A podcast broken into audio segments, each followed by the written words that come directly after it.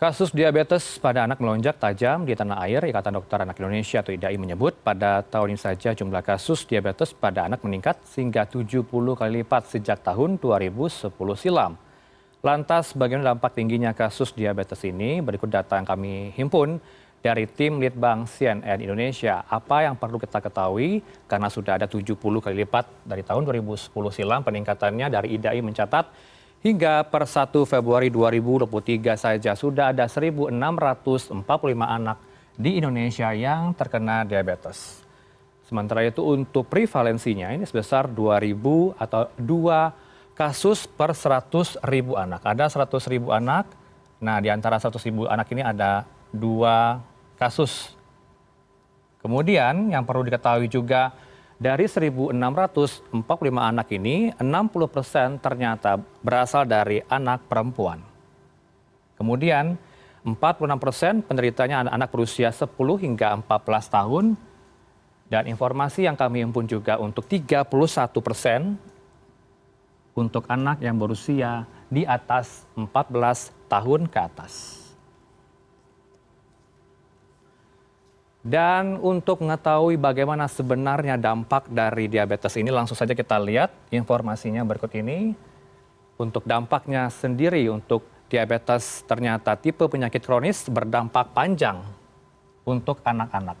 Kemudian juga diabetes bisa menurunkan daya saing anak di masa depan. Informasi ini kami himpun dari Center of Indonesia Strategic Development Initiative yang menjelaskan sebenarnya ini perlu edukasi dari pemerintah tanpa intervensi dari pemerintah ini bakal menjadi panjang karena daya saing anak akan menjadi beban ya atau menjadi dampak yang negatif tentunya jika diabetes ini tidak ditangani dan perlu intervensi dari pemerintah. Kemudian dampak berikutnya yang akan ditimbulkan dari diabetes anak ini yaitu beban negara atau beban biaya kesehatan negara akan meningkat.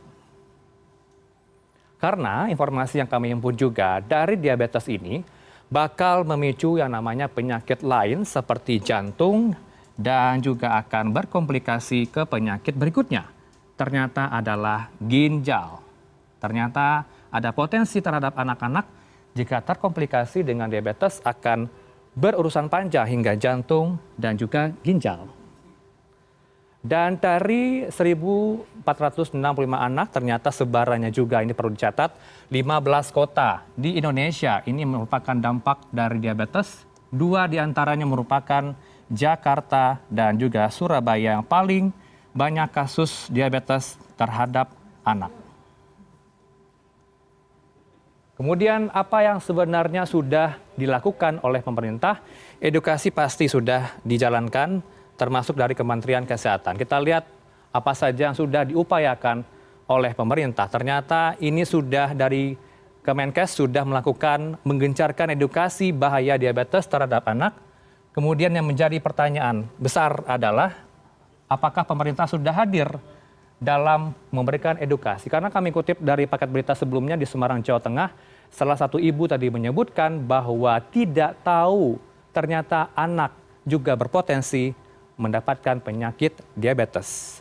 Dan juga pada 6 Februari 2023 Kemenkes meminta Kemenkeu untuk mengeluarkan kebijakan cukai minuman berpemanis dalam kemasan dan juga plastik. Apakah sudah efektif dilakukan? Ini lagi-lagi menjadi pertanyaan kita terhadap Kementerian Kesehatan yang sudah berkoordinasi dengan Kementerian Keuangan.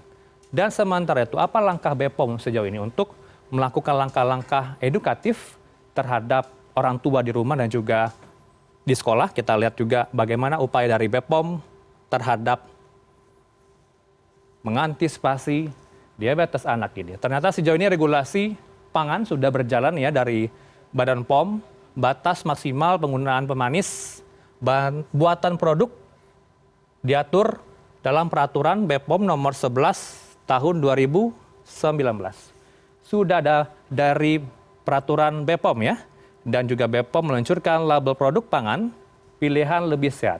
Apakah sudah efektif juga dilakukan? Ini lagi-lagi pertanyaan kita terhadap BPOM. Apakah sebenarnya orang tua sudah paham dengan pilihan lebih sehat ini? Ini menjadi pertanyaan kita ke BPOM juga. Kemudian dari Kemenkes sudah ada peraturannya ternyata peraturan nomor 30 tahun 2013 sudah lama ternyata ya dari tahun 2013 yaitu produsen pangan siap saji wajib mencantumkan informasi kandungan yaitu gula, garam, dan lemak. Berapa sebenarnya kandungan yang harus diperhatikan? Informasi yang kami himpun dari Litbang ternyata gula itu kurang dari 6 gram per 100 mililiter.